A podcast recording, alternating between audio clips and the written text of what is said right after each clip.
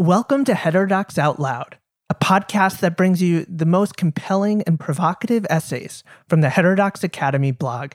I'm Zach Rausch, and today, viewpoint diversity in K through 12 education.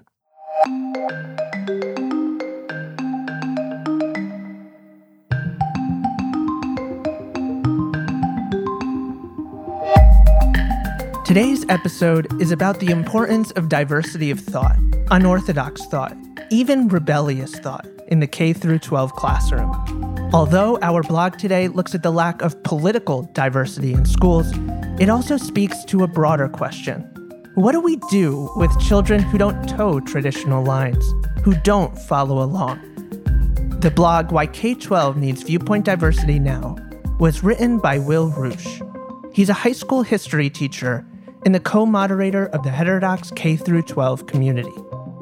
You can learn more about our 20 plus heterodox communities on our website. Will is here on the show. In a country like America, where we're incredibly diverse, if we only focus on how we're different, we're going to pull apart. And we need to focus on where we're similar because we are so different in so many ways that I think that it's very valuable to look at what we have in common rather than focusing so much on where we differ. Will Roosh. We'll have an in depth conversation later in this episode, but first, his blog, Why K 12 Needs Viewpoint Diversity Now, narrated by Richard Davies. In the fall of 2016, before the presidential election, a ninth grader came to school wearing a Trump 2016 t shirt. I walked into the faculty lounge that morning to get a cup of coffee, and nearly a dozen teachers were standing in front of the one way glass window looking at him with open disgust. They were discussing how the student should best be reprimanded, or at least re educated, for his politically indefensible display. Their comments included Why is he wearing that? Is he racist? This is not okay. This is not normal. I interjected, Why don't you ask him? My question was immediately met with head shaking and looks that told me that I clearly didn't understand. To my colleagues, the shirt was so gross an offense that engagement served no purpose. To me, their unwillingness to talk with him was a missed opportunity to better understand the perspective of someone who saw things differently. The tenor of the discussion around politics that I saw play out that morning, both the judgments and the refusal to engage, reveals a persistent problem in our schools. It's a problem that extends far beyond the comments of a few teachers in the faculty lounge. I have been a teacher for 14 years. For the past seven years, I have been at a private high school in Los Angeles. For seven years before that, I was a public high school teacher in Los Angeles and in Philadelphia.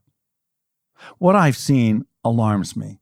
The lack of humility on the part of educators when it comes to teaching students about cultural, religious, political, viewpoint, and ideological diversity has resulted in a climate that stifles learning. While all of these components are important, in recent years, the need for an understanding of political diversity has become the most salient. I have seen a pervasive norm that conservative ideas are bad and progressive ideas are good. While this norm may be reversed in other districts around the country, the reality is that most colleges of education, the institutions that train and produce teachers, are situated at universities that support this orthodoxy. In my current position, I run my U.S. history, Gov, Econ, and civics classes in a way that welcomes all political perspectives. Because of that, I have become one of the few instructors at the school students feel they can come up to when their perspectives don't perfectly align with what they feel is the right view. Students have come to me reporting things like if I bash Trump in my essay, I get an A, and if I promote building the wall, I fail. While I believe that this is, to some extent, hyperbolic, perception matters, and it indicates a broader problem in primary and secondary school education. There are at least three reasons that this needs our attention. First, one of the goals of education should be to prepare students for the rights and responsibilities of citizenship, fostering the ability to think about complex and controversial issues from a variety of perspectives with an eye towards problem solving is a necessary part of that process. Second, higher education has, up to this point, received the lion's share of attention on the problem of ideological conformity but prioritizing reform only at the level of post secondary education ignores a significant fraction of young people. The National Center for Educational Statistics showed that in 2017, about 44% of high school completers enrolled in four year institutions and 23% enrolled in two year institutions, excluding about one third of high school completers from any resulting advances.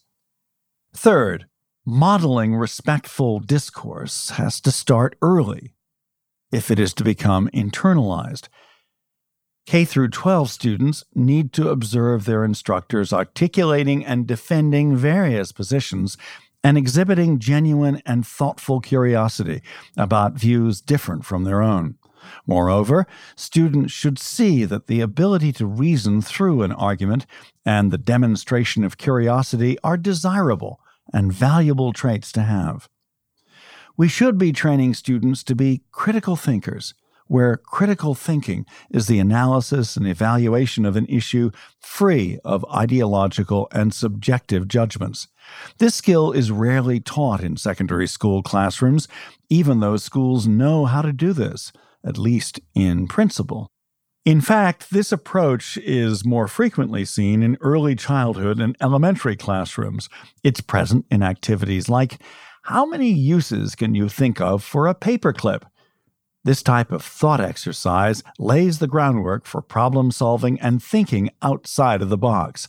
However, at some point, usually during middle school, when the topics become decidedly more controversial than paperclips, structured lessons with a specific political agenda and singular viewpoint become the norm.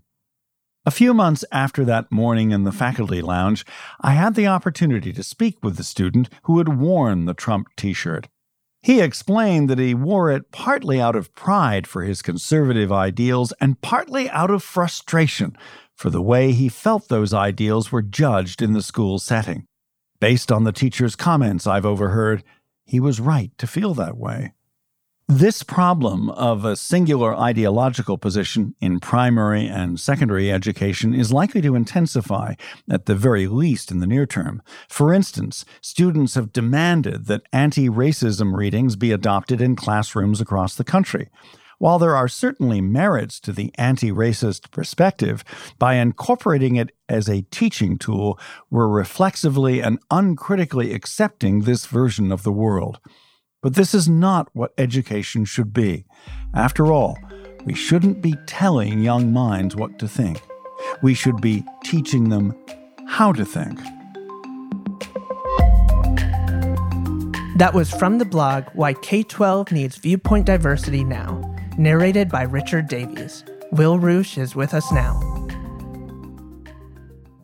Tell us your story and why you became interested in K through 12 education. So I, I'm just a school teacher. I mean, I've been, been in Los Angeles for 15 years. I taught public school for seven years out here, and then I've been at a private school for eight years. I taught charter. I taught all over, just like high school. Um, and in about 2015, uh, I was just made aware of these like events on college campuses. It was Bret Weinstein, Jordan Peterson, and Nick Christakis, uh, and there was like this, you know, this weird kind of push from those events that was kind of under this social justice label that I was always just like assumed was was all good, and then it made me see like another side of that. That was like, oh, wait a second, this thing that's just viewed as all good top to bottom might not be so, and that just started me on this crazy tumbling down the rabbit hole of what viewpoint diversity all kind of is and um, and I said, you know, this is happening on college campuses, but I'm seeing this on K through 12, especially in, in high school, things like that, just like among teachers. So I read um, Jon Haidt's book, Righteous Mind, and then Coddling the American Mind. And I was like, wow, this is, you know, Heterodox Academy seems like something really important. and I couldn't get in because it's I don't have a terminal degree, and it was just for college professors and things like that. But I, you know, promote to my students, and I try to live it. Just be a squeaky wheel, and it's really cool to see K through 12 kind of being included in that now because it's been you know a couple years that I've been pushing for it. Can you talk a little bit more about why viewpoint diversity is important in K 12 education? Yeah, so I teach high school and I've always taught high school. So when a ninth grader walks into high school, they're essentially a child. You leave as a senior graduate, like you are by society standards an adult. So that process of going from child to adult happens in these four crucial years. By the time they get to university, which was kind of the focus of Heterodox Academy, like the students have already been led down a pathway for several years. So the earlier we can start this process of understanding different viewpoints and different perspectives and things like that, the better, because that's really where I think like, you know, understanding the world comes from. It's kind of lost. It's been lost in a lot of schools around the country. So do you think there should be any distinction in the way that, you know, we think and teach about viewpoint diversity in college to how you talk about these things in high school? In high school, the students are very focused on themselves because they're trying to figure out who they are and what is the world and what is their place in the world and all that kind of stuff. So making it very personal.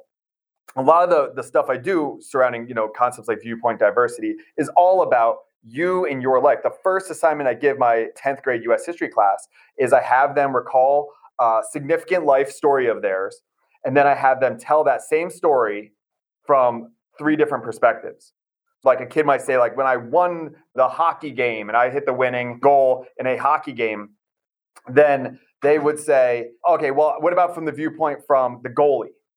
What was it like? What about the goalie's mom?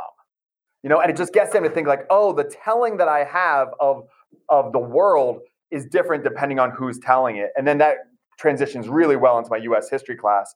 And then when I get up to my senior level classes, like a civics class, I teach government economics, I can just bring in more of those kinds of like the ideas of why people make the decisions that they do in government and things like that. And I try to always make it more personal. I think that might be a big difference for high school compared to college.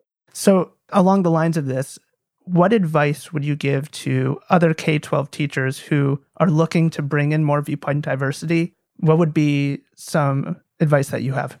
This sounds cliche, but it's harder to do in practice, but like seek disconfirmation. Students are watching you. And if you have a very clear cut ideological line along political lines or something like that, the students pick up on that and they can manipulate that uh, in a whole host of ways. So I think the advice that I would give is to challenge yourself about what do you know to be true when it comes to maybe political viewpoints, religious viewpoints, whatever it is, and then challenge that and show your students what, how you challenge that so that they can see that that learning is this really disruptive turbulent process to try and arrive at the best ideas. And the students like it. They like like you being unsure, you being in front of the class, sharing your process with them. I swear I thought that this was the right thing. And then I went down this deep dive one night or over the course of a couple of weeks and a couple of books, and I was missing some big things. I had some blind spots. Because then, if you're wrong and you're saying it's okay to have bad ideas and then correct them and update your concept of these scenarios or whatever it might be, then they have permission. And then at a more like uh, specific level, what advice would you give to K 12 teachers who do want to teach about things like racism, sexism, class differences? And how do you do that in a way that is not alienating students? It's tough. I mean, I think it's hard. I think that's why there's so many people doing it poorly. Is there isn't like one way to do it. In a country like America, where we're incredibly diverse, if we only focus on how we're different, we're going to pull apart. And we need to focus on where we're similar because we are so different in so many ways that I think that it's very valuable to look at what we have in common rather than focusing so much on where we differ. What is it that you want to make sure our audience takes away from your work and your blog? I think that learning is an ongoing process.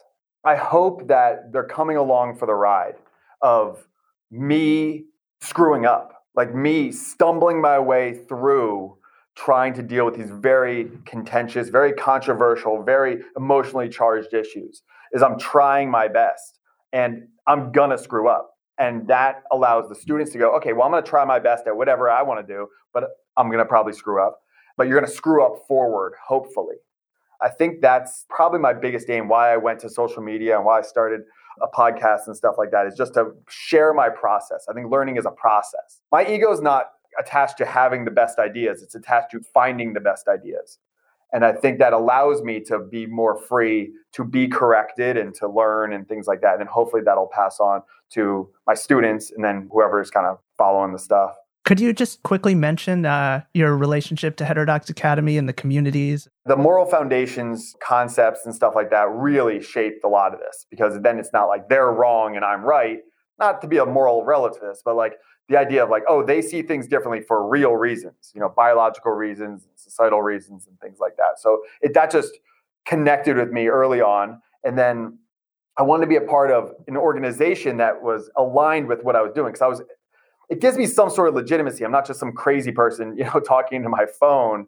And there are people who are similar, who are doing a similar thing and on a similar path, and it opens up a lot of connections. I think that what it was was I felt so alone.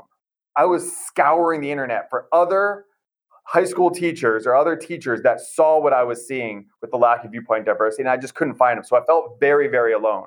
So now our community, our K through 12 community, has over 150 members, and the majority of them say the same thing. They echo the same thing I say, which is like, I felt very alone. I found this group and I see, wow, there's a lot of people that are thinking and seeing the same things that I am. And I think that that matters because you feel a little crazy. When you're arguing against something that sounds so beautiful as anti-racism or something like that or you're arguing you're anti-social justice you sound like a lunatic.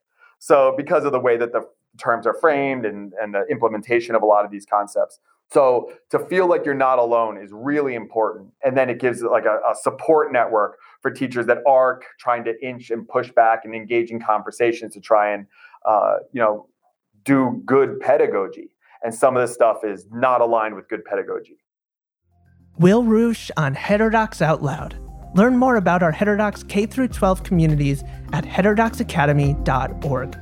If you enjoy our podcast, subscribe on Spotify, Apple Podcasts, or wherever you listen, and please leave us a review.